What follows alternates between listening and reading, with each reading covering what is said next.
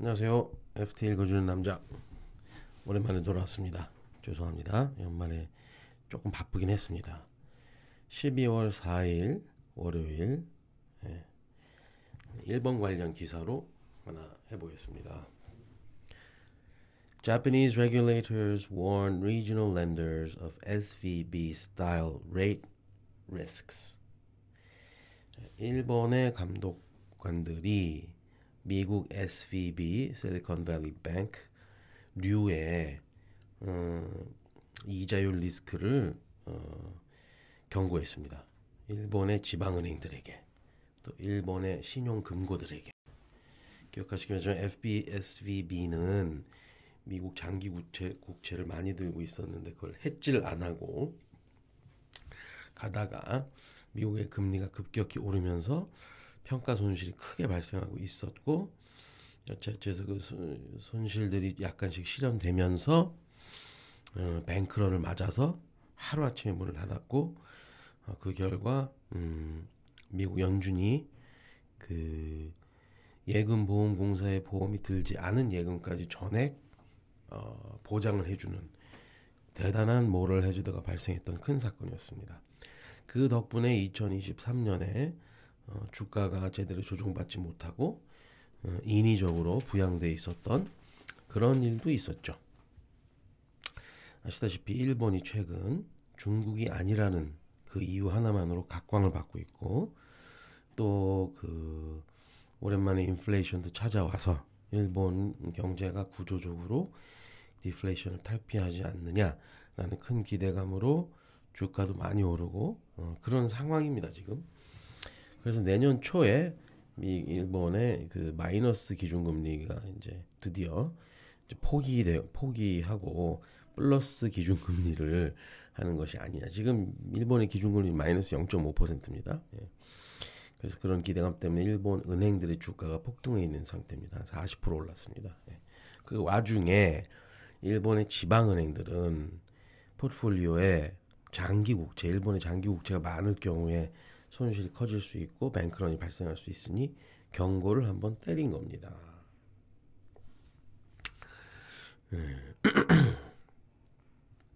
여기 있습니다.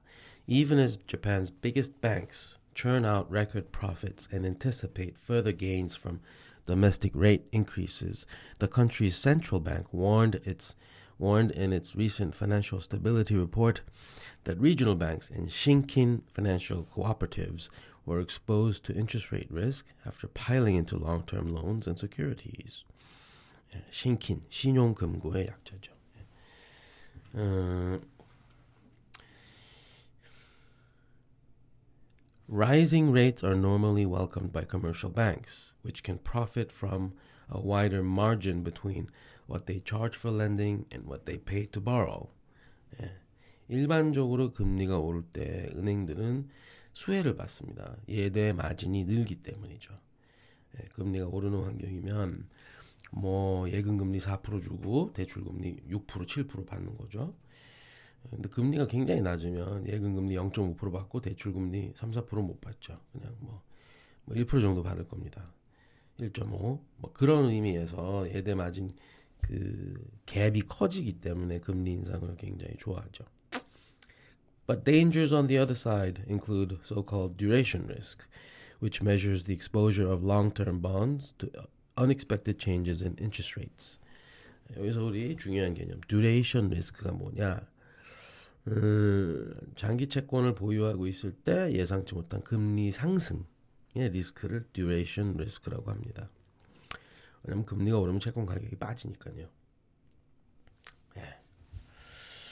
음, 실제로 지난 어, 6월 이후에 그 평가 손실이 한 22조, 25조, 뭐 23조 뭐 이렇게 이미 쌓여 있습니다. 지방은행에.